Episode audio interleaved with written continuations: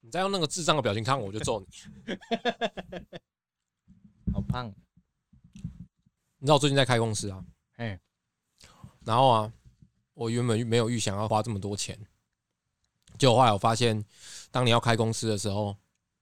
你到处都要花钱。所以你把钱花光了，我先跟你讲到底要花什么钱。应该说，我觉得我可以大概分享一下开公司的一些准备啊。如果在听我们节目的人，如果你接下来要准备要开属于自己的行业、自己的一个品牌的话，我觉得你有些地方需要注意到，就是因为我也是查了之后才知道嘛。否设计公司还是没有没有，说所有其实基本上都差不多这样。哦，就是你一开始要面临到，就是你必须要有个会计师啊。我是刚好有认识的会计师事务所，然后会计师的话，正常来说啦，就是他通常都是一个月两千块的开销，就是你要给他两千块，对。但是就是你会把你所有的开出去的发票啊，或者你的账务、你的支出、收入什么的，你这些发票你都寄给会计师，他会帮你做账。然后哦只要给他两千块就可以。对，一个月两千，哦，订阅制就对了，对，他是订阅制的，对。 还好不是要养一个在公司，但是就是中间我会遇到的状况，就是其实我都蛮建议的，因为网络上有很多那个自学的教学，就是自己去跑这些流程的教学。嗯，正常来说，会计师应该是比较后面找的，就是你要开始做账的时候才找。但我会蛮建议一开始就先找会计师，因为网络上一些教学啊，会告诉你说有很多东西你可以自己去公政府跑，但事实上其实很累蛮难的。对，而且你要花很多时间，你你的公司筹备，你本身的行业可能有很多专业要做，然后你同时你又要去跑这些东西，而且跑这些政府的公文啊，我觉得以我这个职业的经验来说，跑政府公文，说实在，真的要有认识人才会快一些。而且感觉有很多那种 SOP，其实也是有点像专业知识吧。就是那种有关系就没关系的感觉，哦，对对，就说说说黑暗一点就是这样啊。就譬如说，像我以前啊，有就是跑那个室内装修许可证，那我们都会请建筑师去帮我们跑嘛。你是不是有点卡啊、为什么感觉你整个人好像因落为枕你？就他妈的越从一开始录还坐在对 面，越录你就一椅子直转一下，一直这会往我侧死边是移不动是啦。你现在录到床上去了，你椅子转一下啦不，行啦，这样我离麦克风会很远啊呐、那你麦克风调一下啊，要啊？调怎么调怎么调，你知道为什么不行吗？为什么？因为这样我的脚就会把我跟麦克风隔开，我一样会这样子跟你讲话。哎呦，你我等一下，哎呦，哎呦，哎呦，脚抽筋啊！我才会有钱啊！ 什么时候可以有一个正经的录音室啊？ OK，好，然后就是你需要找会计师，因为他们在跑这些公文的时候速度比较快。然后我们以前在跑室内装修许可证的时候，就会遇到一个问题，就是建筑师有时候会跟你说两个礼拜、三个礼拜，或者有些建筑师只要一个礼拜，有些建筑师他可能一个礼拜内可以处理好。就像是我的，我原本配合的建筑师原本都说两个礼拜才能申请好，然后有一次我遇到一个很紧急的状况，然后我需要马上拿到室内装修许可证。哎、他两天就帮我处理好了。你是把钱堆到桌上是不是？哎、也没有啦。三，天是不是？正常来说，设计公司不会碰那个钱啊。但是 有交情的话，你就是跟他拜托一下，其实他很快就处理好了。哦但那可能也对他来说也是他可能也是要用他的一点方式，，对，也是用他的人脉嘛。他可能也是跟对方讲说，这次真的拜托你这样，就这一次，对之类的这种嗯感觉。然后会计师也是一样，他会帮你处理前期的，譬如说像是名称的预查书啊。预查书的意思就是说，你今天要创一个公司名称，可是你怕这半年期间你去申请的时候，你把这些流程跑完，你的名字被用掉了。哦，所以就是他会避免一样的名字，对，所以他会帮你申请一个预查表，就譬如说，他先去内政部帮你登记说这个名称已经有人使用了，那他是现在正在筹备中，那别人就不能再去就是你先说啊，我要开哦，对对你说对对先对抢就对了你，先抢了这个名字，这样，然后预查表结束之后，他就会需要你提供一些你的资料啊，然后请你去银行去开户，然后放进你的资本额。就譬如说，不是我们每次因为看开公司就是一定要有银行账户，，对，一定要有资本额。嗯那资本额就是现在其实已经没有规定你资本额要设立多少了，嗯，但是资本额其实只会影响到说，你未来如果要用公司去融资贷款的时候，它会可以配发多少给你，因为你资本越多，代表你公司本身的规模越大嘛。嗯，那你去银行申请的时候，银行就会需要你的公司章，也就是我们看到的大小章。就每次签约的时候，那种公司，不管你是设计公司还是一般公司，你都会去盖大小章。那小章就是我个人本人的印章嘛，嗯那大章就是公公司司名字名的称的嗯的印章这样。这个东西就是申请完之后，它其实中间就有一两千一两千这样喷呐、啊嗯，就是你可能就是小小的钱这样，对一直你可不能见刻个一直不见章、这样，刻个什么，又要又要钱，然后你去申请啊，印个东西又要钱这样，哎，然就是一些后规费，对，然后中间你还要去，就是会计师会请你准备，就是你要营业登记的位置。那有两种办法啦，一种办法就是说，哦，你说地址是不是？，对地址，哦，就是你公司上面写的地址。那这个地址两种办法，一种办法就是说我直接租一个店面，对，或者是我家有店面，哎，就是但我家没店面或嘛者。你去找一个地方填这样子，啊，第二个方式就是你刚刚说了，找一个地方填，哎找一个地方填，就是台湾有很多那个，尤其台北市有很多的商务中心，对，以前都不知道那些商务中心到底干嘛，就觉得就小小一个空间这就样子，商务空商务中心是怎样？大家谈案子都会去那里谈，是不是？就很像很高端、很高级这样，嗯就是那种什么外国的商务人士会来这里谈谈事情的感觉。因为嗯我们之前对商务中心是完全没有概念的，像这一次我就查完之后才知道，哦，原来我要找商务中心。商务中心就是它会有一个区域，呃，一个大型的地址。那这个地址上面，它可以重复登记很多公它有司。知己知己吧，哎、没有，没有，它就是一个地址，所有人都用这个地址。是这样对子，他没他就是可能这个地址他可以登记五十间公司，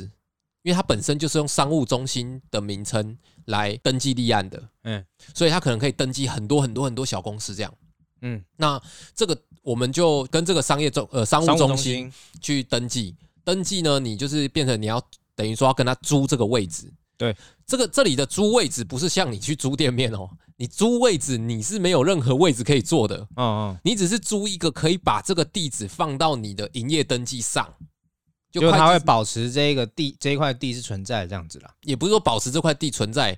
就是他给你的是说你去做营业登记的时候，你可以写我的这个地址，啊，对啊，就给你这个权限，嗯，就嗯租这个权限而已。那这个权限呢，它的价值就是一个月三千块，啊，比你住一个地方好吧？哎，是这样没错，对啊，比你租一个地方好没错，但是你就是买一个人头，说实在的，对，实在实际上就就是是挂挂一。个人头在那嘛，当然还有一个好处就是他会帮你收发文件。哦，他就会再转寄给你，哎、也不一定要，也可以转寄，然后也可以说你去那里拿哦，等于说对你的收发室，你的对你的收发室，然后他会帮你收这些，因为有时候挂号真的很难收得到，尤其我们这种工作又在外面跑，哦，那其实算便宜吧，就是三千呢，对三千，然后等于有一个你请一个人帮你处理这些收收收发的东西啊，对那个感觉就讲到就是，嗯、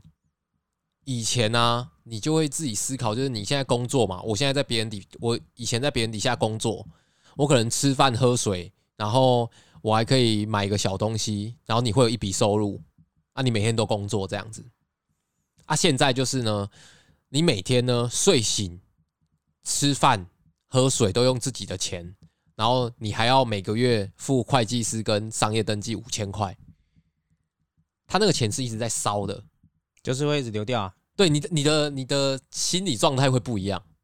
哦，对，因为因为你有时哎候等一，下，所以你现在是不是要换个位置，换个脑袋？我现在要换个脑袋啦。我等一下，哦你你刚从我的房间走进来嘛，那就有过路费跟门票的问题。啊，原来是这样，那 对对对大概可以预见你未来员工会怎么 对样啊。对对，我的员工呢，就给我拼死拼活在那边工作。 没有分啦，红嘞，我的意思只是说，就是我们在进到这个产业的时候，你就会知道哦，你有预设会花这些钱，然后你在呃，你也会觉得说，哦，这个钱是的确是需要付的，嗯，但是你就是它是必要的花费。你要用你的良心去压抑这个感受。就譬如说，我今天出来开公司，我是想要传递某种价值的，那你就要一直用这点去说服自己说，这个是必要性支出。他你你预想跟你真正花出去不一样，就是他真正的从你账户里流失的感啊觉，跟你预想说哦，我我应该会花五千块在这个上面。那哦，所以你一开始就有预预想说应该会当然花这啊，个钱开公司前就做做的功课就是他需要花多少钱。哦那这 OK 些钱我其实前面都有算好，嗯但是这些算好，实际花出去实感觉际又不它一在样慢慢出去的时候，你突突然会感受到一点一点压力，就是这间公司可以撑多久的感觉。就有点像是电话费嘛。怎么说电话费？就是你你想想看嘛看，你又要用很奇怪的比例我们在签约的时候，我们就想说，为了拿一只 iPhone，然后我们就想说，不然月租费给他签个两千多就很好了。然后就想说两千多还好吧，然后就可以拿到零元手机之类对的，，多对？久就反正我赚多久就有了嘛，你就会有一个预算说，哎、其实承受得起嘛，承受得起。但是当每个月他妈的，是不是可以讲脏话？ 可以讲脏话，可以讲 脏话对不对什么时候不能讲脏话？ 你是上到别的节目？对 怕走错棚，嗯，没有，就是那两千块，当每个月他催缴的时候，你就觉得说，啊，要缴两千块哦，对对对对，就跟分期付款一样啊，啊，它对，就是一直对差不多一直以意思来就是一直在这样子啊哎哎，哎就是你要一直出支出支出支出支出，你的心态就会我觉得开始现在其实很多东西是这样子的形态，包括大楼的管理费，就是你在买这个房子的时候，他跟你说啊，你说一平要怎么样怎么算呢、一平多少这样？那你每个月就要出多少？那你在买房子的时候，你就觉得啊啊，给你给你给你给你，反正快点签，哦，对，给你这钱，快点签这样子。对，这这又有一部分就是，你看，我现在我的房租是大概一万五嘛，对啊我一个月要付一万五的房租，哎就我跟我妈住嘛。那你就是有一种感觉，就是有些地方的地段，它可能它的管理费可能六千、八千、一万都有可能，对啊，甚至一万五我也是有听说过，一就万是五看你更高。看你住的平数嘛。对你就会有一种就是你拼死拼活，好不容易买了房子，怎么他妈一个月还是要缴一万五的感觉？就跟开个公司一样的感觉。对对对，那种感觉。然后再来就是让我最纠结的一点，也是我觉得蛮重要的重点，就是名片这件事情。哦因为我其实我现在已经处理到后期了，然后名片这个东西啊，它一个人人生之中会有很多个名片的、每一个时期都有名片。你突然这个感慨是三小， 没有啊， 我就像想过来，我们这样一路走过来，我们认识对了十几年了，好像印了蛮多张名片，对，有不同的就名不一片，样的名可是片。今天你是玩认真的，就是你已经有公司了嘛，嗯你也登记了嘛，然后你确定你要走上另外一个阶段的时候，我就开始在思考这个名片的问题。因为像以前我们都觉得啊，自己做就好啦，自己把它排一排就好啦，哦，这些的。所以你那现在会想要找别人做，这这个就是重点，就是这你个想要东它有西，效益是不是？我有在想，名片设计对于我们室内设计来说，的确是另外一个领域的事情。对啊就是对啊，它是不同的专业。对，那在不同的专业的前提之下，我还要觉得这个是我应该要做的事情吗？就是我们一直在提倡一件事情，就是交给专业，交给专业，交给专业。结果等到我们自己要真的要花这笔钱下去的时候，我们突然不想交给专业了。嗯，你就会觉得说，哎，其实我自己应该也是可以自己你弄出突来。然会对，但是他一定没有每天都在做名片设计的人来的顺手，或者是他在意的点更多嘛？就是他关，嗯，他会关注一些该关注的东西。没错，就是譬如说，我个人认为，以室内设计的行业来说，非常适合找别人做名片。我个人的角度是这样啊，还是其实你现在需要的不是一个名片而已，你需要的是一个企业识别。我不需要企业识别， 因为企业识别他跟我说要十五万， 我不需要，没有啦，没有，因为企业识别就我没有要出产品嘛，所以我也我也不不会需要到企业识别的等级。啊，但是有企业识别的设计公司看起来很屌、欸。可是我就没有地方可以印啊！我拿那么多小 logo、大 logo 什么的，没有啊，你可以先跟他说，我跟你买一个企业识别啊，我对分期，嗯啊你先给我名片的部分，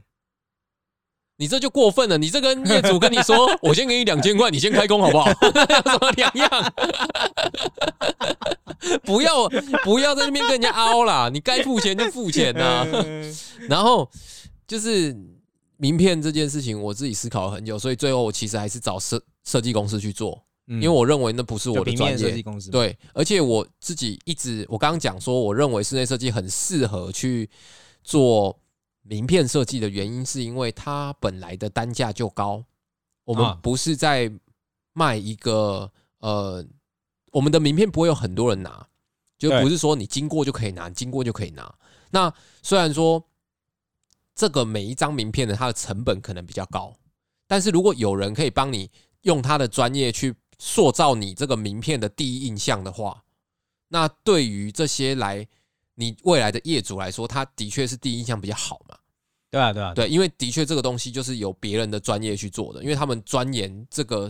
名片设计，可能钻研了好几年，一定时间比你多啦。虽然我们也会用 Illustrator 或者是 Photoshop，对啊，然后这些东西我们都会用，嗯可是说实在的，就不是单这么单纯的啦。，对，就不是这么单纯的东西，甚至说你要凸版印刷、凹版印刷，我根本只知道词，我根本不知道真正的逻辑跟或者内是容甚至是什么。说，就是我刚刚讲说，如果你以后真的有必要，就是让名片这件事情发展成企业识别的时候，对，说不定你也可以延续跟这个人合作，那他没错继续帮你延伸下没去，错这样就好我。觉得那个才是散发一个我们真的自己也真的去尊重专业。虽然说花这个钱的时候心很痛，但我相信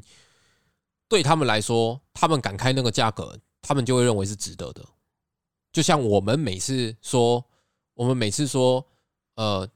这个设计费一瓶是四千、五千、六千、七千、八千，对，这个都是每一间设计公司他认为值得的。那如果我们自己都不愿意去付这个钱，我就觉得我有点站不住脚。当然还是量力而为啊，我不是说你一定要找找可以要名片公花个司五，十几万这样 子，也没有拿一张名片，没有五十几万，那是谁啊？聂 永贞吗？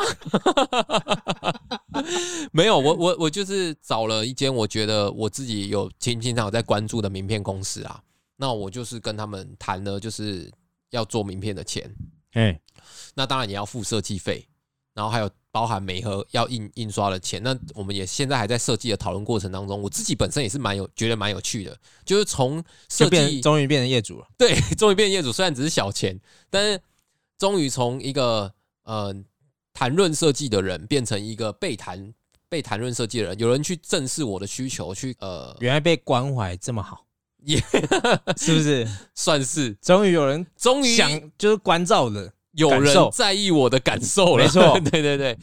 那我我觉得是一个蛮不错的经验啊。当然，现在还在设计过程当中啊。如果真的是做完的话，我再来跟大家分享一下整个过程。对，说不定我现在，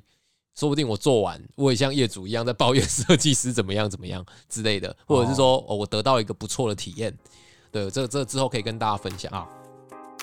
好了，那今天就先到这边啊，不是啊。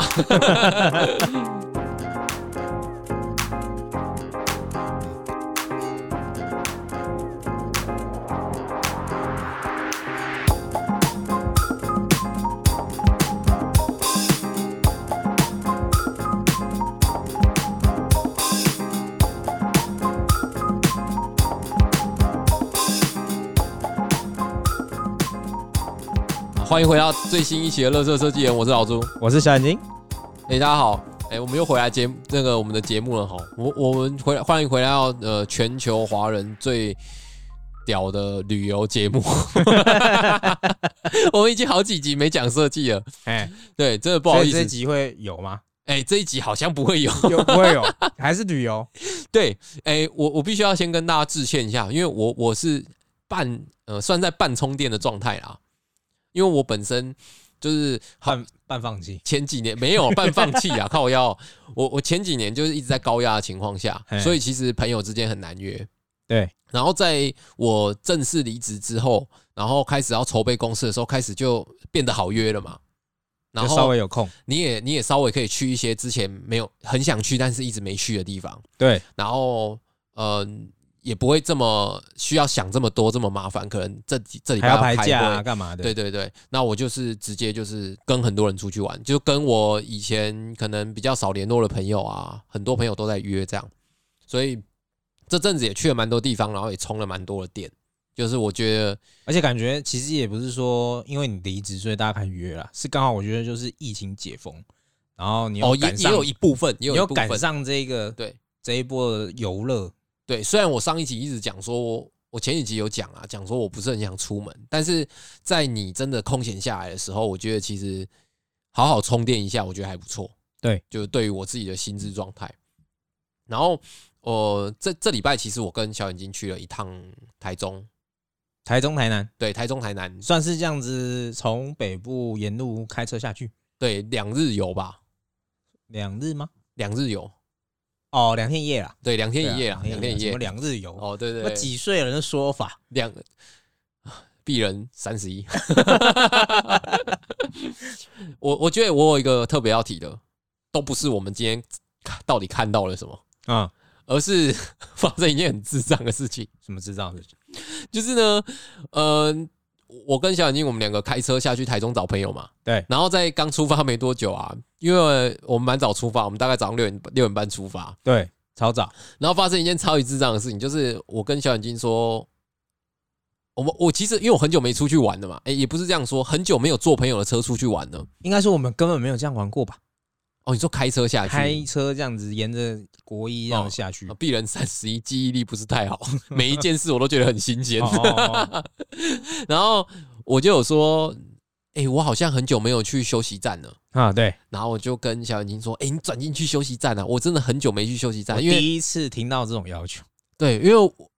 哎、就是在我的记忆以来啊，就是你我出社会之后，大部分时间在学，呃，应该说先从在学生时代来说，就是我都会做核心客运，对，就是你做客运就只直达嘛，你也不会去到休息站，对，然后再来就是到出社会之后，因为我们每一次的时间都比较赶，就是我们急着要去，我们可能是时间比较少，然后你也有一定的收入之后，我们都坐高铁。对啊所以我们也很少机会能够停到休息站这种地方。就是没有开自己的车嘛，对，那在因为开车其实蛮累的，然后油钱啊什么，其实跟坐高铁其实我觉得没有什么两样，对啊而，且你还要耗费你的精神体力这样。就它不是一个常人会做的选择啦，对对对，然后后来我们就这次好不容易开车，我就觉得我很久没有去休息站了，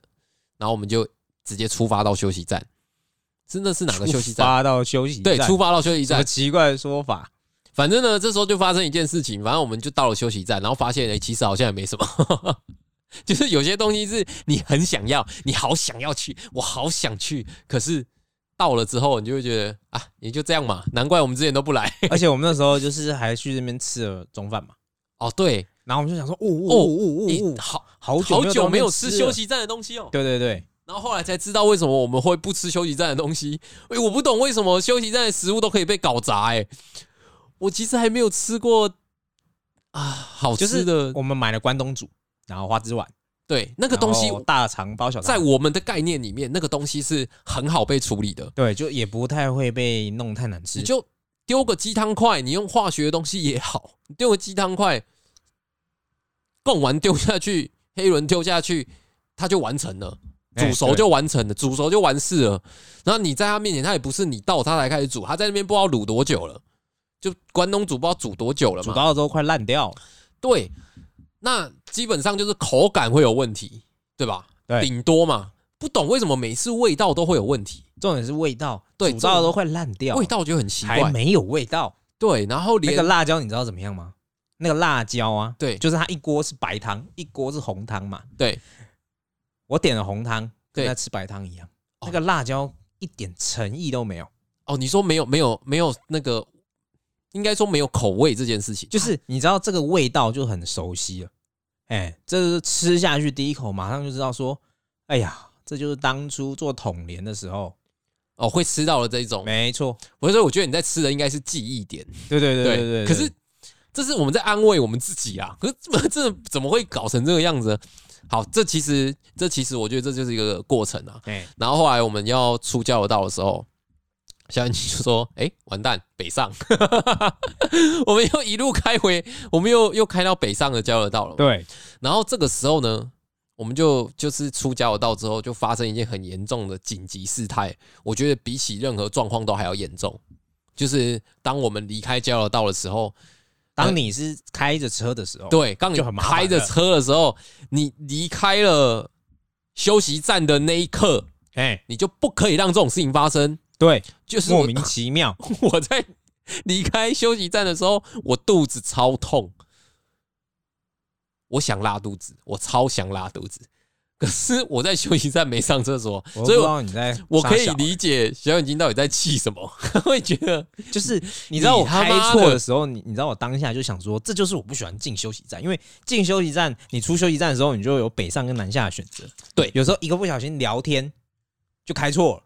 哇，那有时候就差很远，对。但是还好我们那时候没有到很远。结果你还该上厕所没上厕所，对，，那哎你到底去休息站干嘛？没错， 还吃一个超难吃的关东煮，我在干 嘛？对，不知道在干嘛。然后我们就一路开嘛，因为你知道肚子痛那种东西是一阵一阵的。然后你都不讲话，我就不讲话，我就想说应该可以，应该 OK，应该撑得住这样。我就说小眼睛没关系，你下一个休息站一定要进去，下一个休息站你一定要进去这样。然后我们就一路一路往下开，开到了接近快到苗栗，就是苗栗，就是苗栗，就是苗栗进苗栗国，对，进没苗栗国那种大家那种那种比较有争议，觉得他是很落后的地方的人，我告诉你，进苗栗有一个叫做公馆交流道，苗栗下公馆交流道，对，苗栗下公馆的交流道，哎，开到快要到那个交流道之前，我原本想说我可以撑得到休息站，但这个东西就是来的时候跟爱情一样，挡都挡挡不都住，挡不住啊！ 我就跟他说：“小眼睛不行，不行啊，不不行，不 行啊！不行，你你现在有交流道，你就给我下去；对有交流道，你就给我没下错，所以去。我们就下在我苗 栗公馆我撑不住了，小眼睛。然后投出来啦。 没有，也没有，也没有。就你知道这个已经痛到不行了，真的已经不行了，啊你一直在用意志力在撑。然后我们一下加油道就马上，我就马上找那个加油站。我哎因为加油站一般来说，对我们印象来说，感觉应该一下就到了嘛。对，感觉就是不是不是一下就到的问题，是加油站的厕所就是那种很破烂的公厕，哦，你很说品质的脏问题，就是他们不一定会去扫，因为他们的主要职责是加油嘛，而且公厕这种东西在交流道旁边就很轻松嘛，就是就是大家来上一上啊，就是就就走就走了嘛。然后可能也很多人使用，所以它一定很难保持干净嘛。这是我们对它的一个既定印象。对就一到那里，其实我什么字都没看到，我就直接冲进去。对，它是然一后间在便利店里面的，对，但是加油站的但是它便利是店加油站的便利店里面的厕所，对，对，然后我一冲下车，然后我一进到那个便利商店，那个人想都没想，就是店员跟我四目交接，想都没想，他他就直说这接个脸就是一他就定直接说厕所在里面，然后我就马上冲进去厕所。我其实已经很，我真的是肚子超级痛，尤其是你知道，就是尿急的时候，知道厕所快到了那种尿急感。哦，那是很痛苦的。然后我就马上冲进去厕所里面，然后我当我打开那个公厕的门的时候，我有点忘记我在肚子痛，因为傻眼，傻眼，我真的是傻眼，我愣了一下，我想说这三小，我是不是刚刚因为肚子痛而死掉，而来到了天堂吗？ 它是一个超级豪华的厕所、欸，超豪华，就是其实在日本啊，很常看得到免治马桶这个东西，对但我说实在，我真的很少在台湾的加油站，加油站看到免治马桶，哎。而且是免费使用。你如果这样单纯跟我讲，我可能还不信。对你还要信不是我自己有亲自去，对你那真的很夸张，就是他的那些厕所的第一个是干净，这是必须的，这是完全干净的。然后再来是它很温馨，对，而且它可以用温馨嗯哦没有臭味，哎没有臭味。然后再来就是它的厕所，干燥，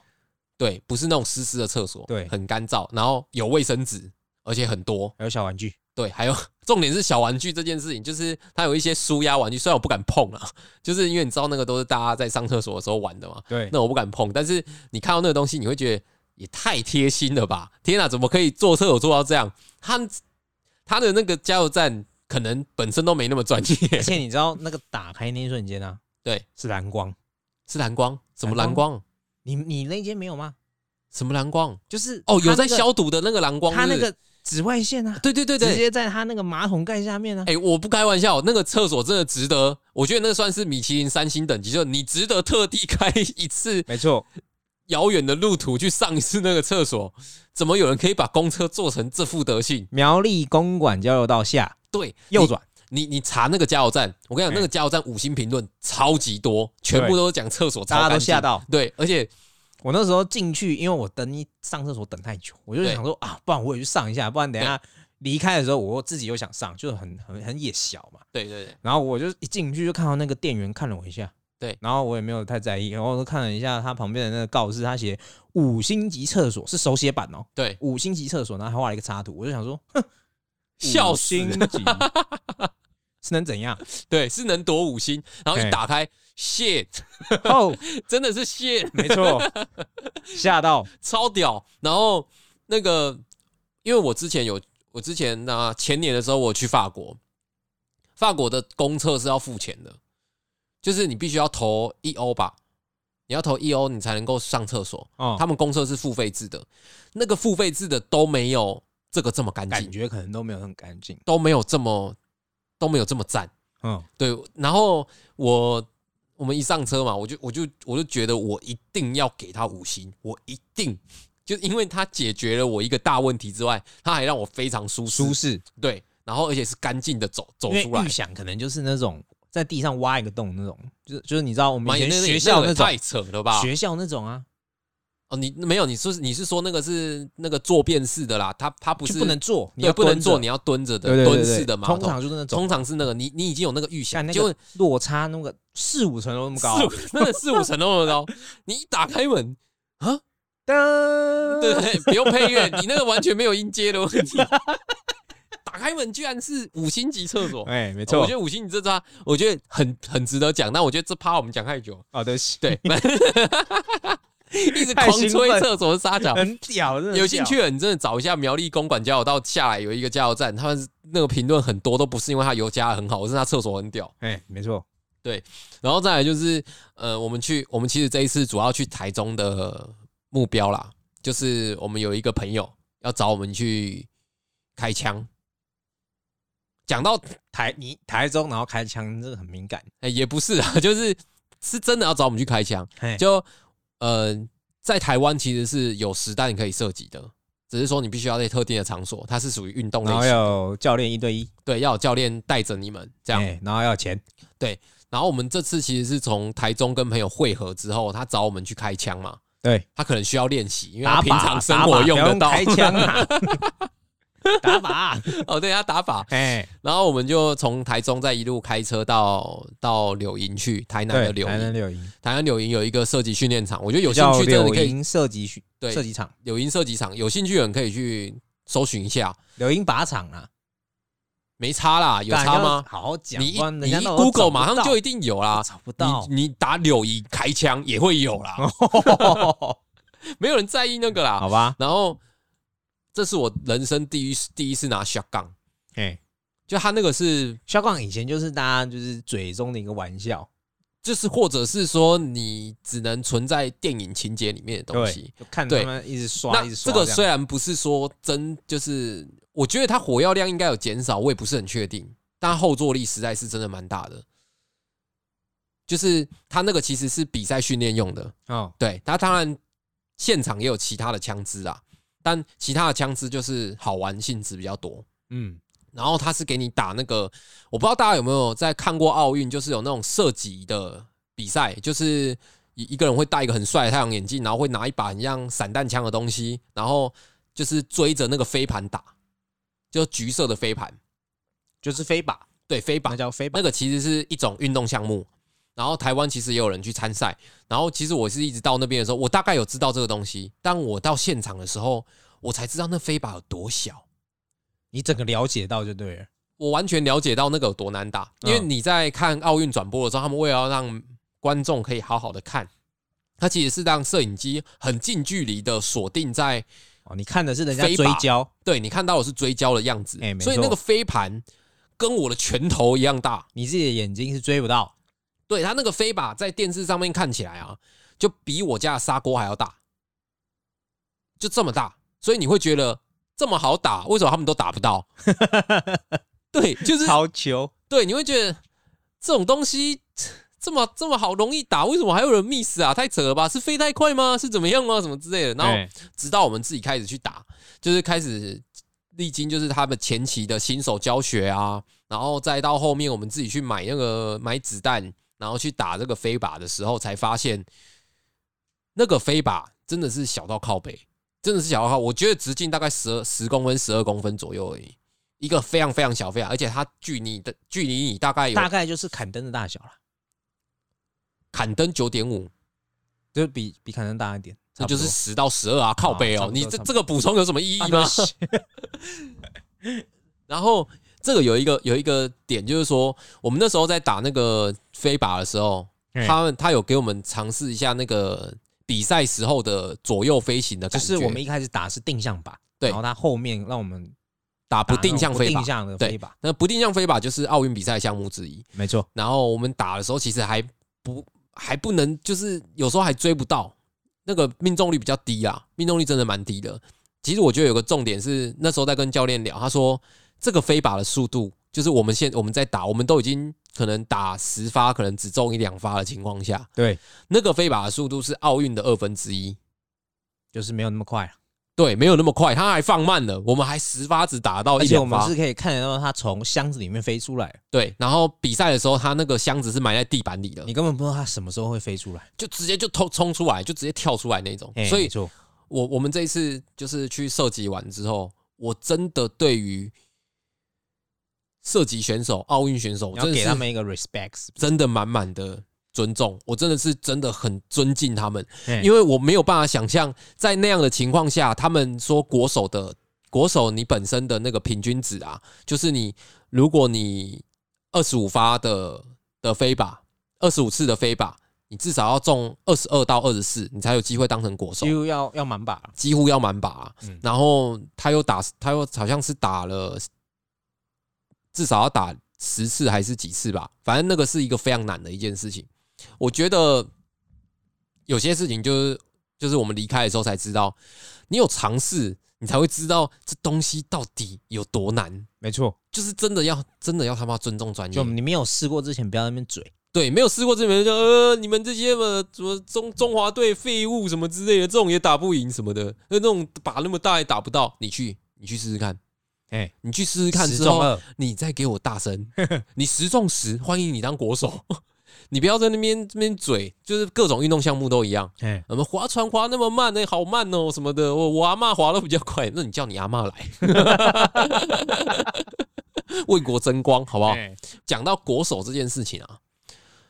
讲到国手这件事情，我其实我觉得小眼睛有一个很强的一件事情，我觉得有机会可以当国手，什么？ 一年之内吃垮多少店家？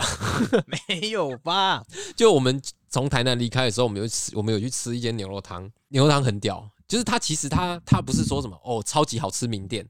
它就只是我们平时在呃台南的路边就随处可见的一间牛肉汤，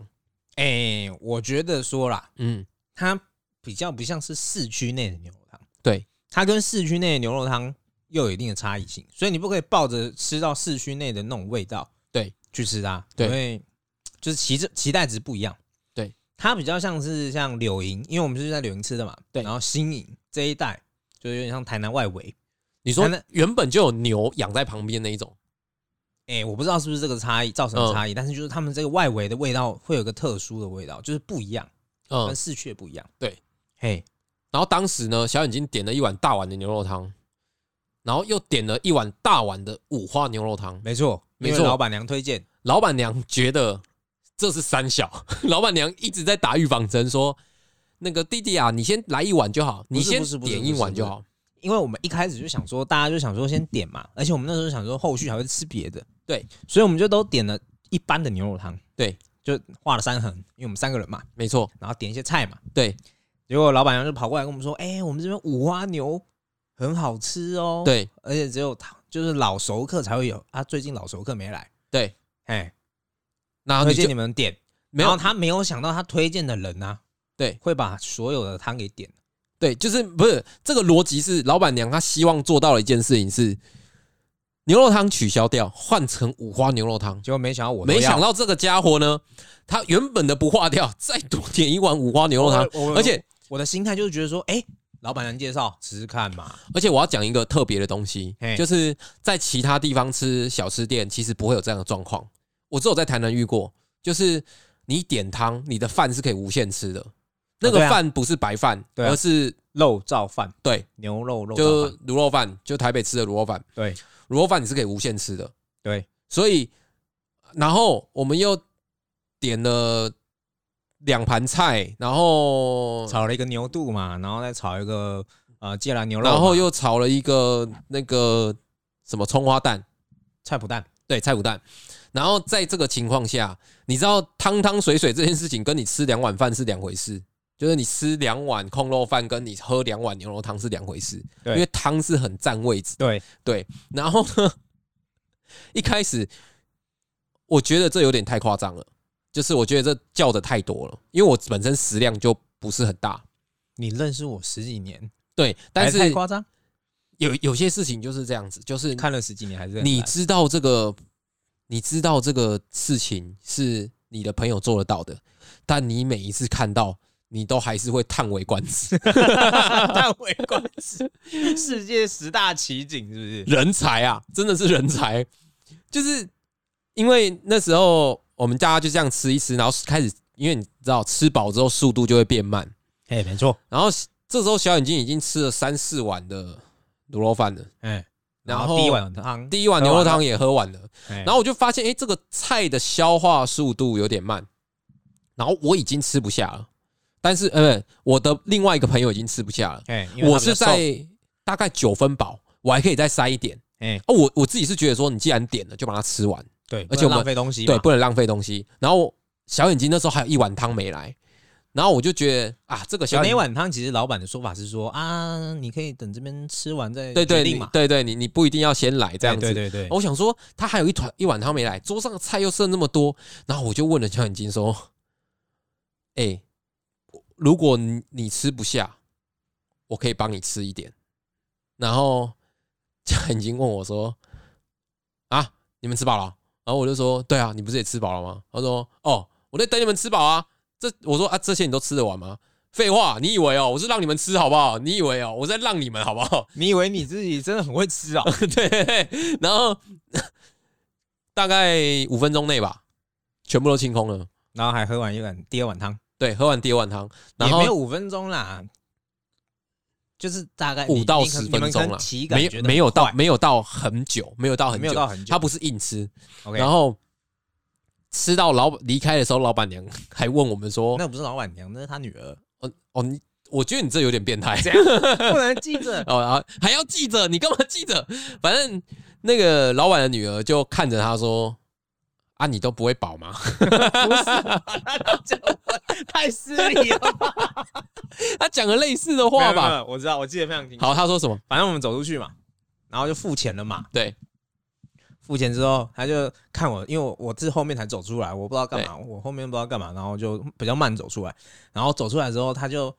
把边结账，然后边看着我，然后就笑眯眯的问我说你知道达摩吗？：“什么的？ 没有啦关系，好啦，没有， 什么关系？就是达摩都长那样啊。嗯 好靠你北知哦！道那个达摩吗？你知道？ 你说整颗圆的这对 样，对对。好啦，他跟你说什么？反正他就是问说：“哎，你这样吃饱了吧对？”哎，啊，你他很委婉，对他就是边笑，可能也怕说冒犯到，想说我们不知道哪里来的人，那对，个看起来台中人还有枪，嗯，哎然后啊没有啊，就是这样子。我他就他说你就说啊还好，啊，还可以再去吃啊，还要去吃别的这样子，然后他女儿就说：“哇操， 太扯了 吧，太没有扯啦了吧，没有没有啦没有啊，那个对话就那样结束了。啊但是反正我就这觉样得，结束了我觉得真的是一种奇观呐，就是到底那些东西哎，到底我其去实了哪当里啊下其实后来有想，哎，就是我们在走回车子上的时候，我在想这样真的很夸张吗？对，欢迎大家下面留言，好不好啊，？就真的很夸张很啊，夸张吗？这很夸张。不就两碗汤，那个肉你想一碗一百五，我也我觉不得，会我觉得多以少后以后大家出去就是不是每次都会玩游戏，然后就会想过最终惩罚是什么？哎所以我觉得不用想啦，就是把积蓄拿出来请小眼小眼睛吃到饱。我觉得这基本上就是算蛮哇严重这的个一个惩罚，很乏哎、这个对，这很罚。然后后来我们就呃去了台南的，呃，我们中间其实我们也圆了我们的梦啦，就是我们在前几集有，我觉得至少十集了吧，哎很久了啦不止啦，不啊刚止开始讲设计的时候，反正我们就是好像不是刚开始当啊，初有提过反正我们当初有提过一个地方叫做南科考古馆南科考古馆，也就是台南的。其实我们一直没机会去，因为后来疫情也爆发了嘛。对那我们后来真的如愿以偿的去了南科考古馆，也就是呃在台南的高铁附近反正就是南南，啊。这次这次开车去，我实在不记得我们到底去了哪反里。正就是反正我就是车上车就到了嘛。子到了啦，哎 对对，反正我又不会开车。然后反正我们这次去南科馆，我真的觉得非常值得去。比起我们在那边讲的有有的没的，就就是你知道你整个人进去变得就是好像没有词汇。你就一路太屌了，太屌，太屌了，太对屌，太屌，太屌，太屌，太屌，太屌，太屌。对，就真的没办法，我真的就是变成一只只会讲太屌的人。因为有有些东西，我觉得我可以感受到他的想法嗯，跟思考，还有他要给人家看到什么景色。没错。他要给你看到什么端景，在每一个路口的转角或者是每一个入口的灯光配置，不管是或者是还有一个部分就是，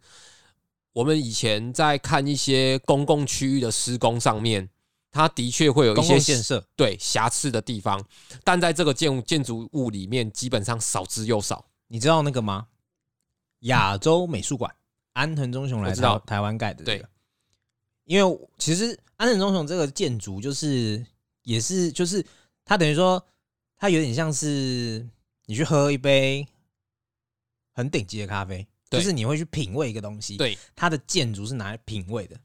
然后嗯我们其实都有去看过嘛，对，我觉得啊，南科考古馆它的施工品质比那比接近。对没没有、有，其实你看那个台中歌剧院，这样会太表嘛？不会啊，不会，台这中本歌来剧院是是这你种。就是很容易找到一堆施工上的瑕疵嘛。没虽错然说它整体来说是很棒，还有之前我们去的台南总图，其实也有很多的很多瑕疵，瑕疵的问的地方，但是南科真的是一个不不论是设计，从你一进门，或者是你我们光在旁边的公园绕的时候，然后一进到空间里面那个体感感受，比起我们在 p o c k e t 上或者是我们在网络上用文字去表达的东西，我觉得都没有办法表达到那样，真的蛮值得去一趟的。对，大概抓个，我觉得抓个三五个小时是比较合理的时间。就是我真的觉得，就你可以比较完整的把它看完。对，然后他们的这些展览，我觉得深度也都蛮够的，就嗯其实是值得我沉浸在里面的时间。不论是说从这些考古文物它的由来、这些故事让我去了解之外，还有实体让我去了解之外，他们还拍了影片，走到这里面的空间感，它是一个很棒的体验。嗯，它是一个回转的回转式的，像它就是沿着这个整个考古区，我觉得它就一层一层这样下去，我觉得太屌了，我没有办法去形容它了。所以你好 OK，，对我，我只能反用正就太屌了。对，反正我只是我以后叫它太屌男科 馆。对，我真的觉得非常的棒，我觉得非常的让我在心中很多技法或者是它的空间感受，让我在心中回想很久，然后可以蛮用心去体会这个空间的。嗯然后门票是八十块，超便宜，超便宜，超便宜，真的超便宜。然后我其实回来的路上，我有在想，当然最美好的情况下，我们希望每一个地方都去。嗯，但是我为什么是回来的路上还在想？因为我的钱包受到很大的创伤， 为什么？所以我所以我就在想，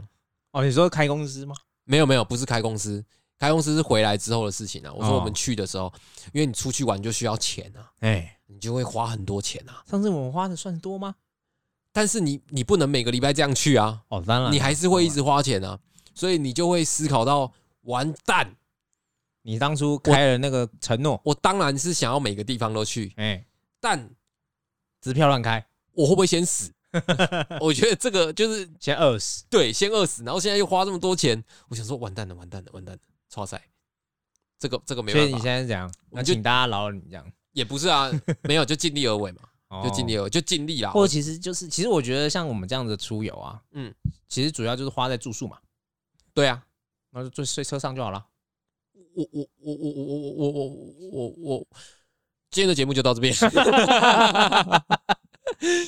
如果你喜欢我们的节目，喜欢我们提供的内容，当然这几集我们可能比较属于闲聊的状态。嗯那接下来几集我们有可能有机会再把它拉回到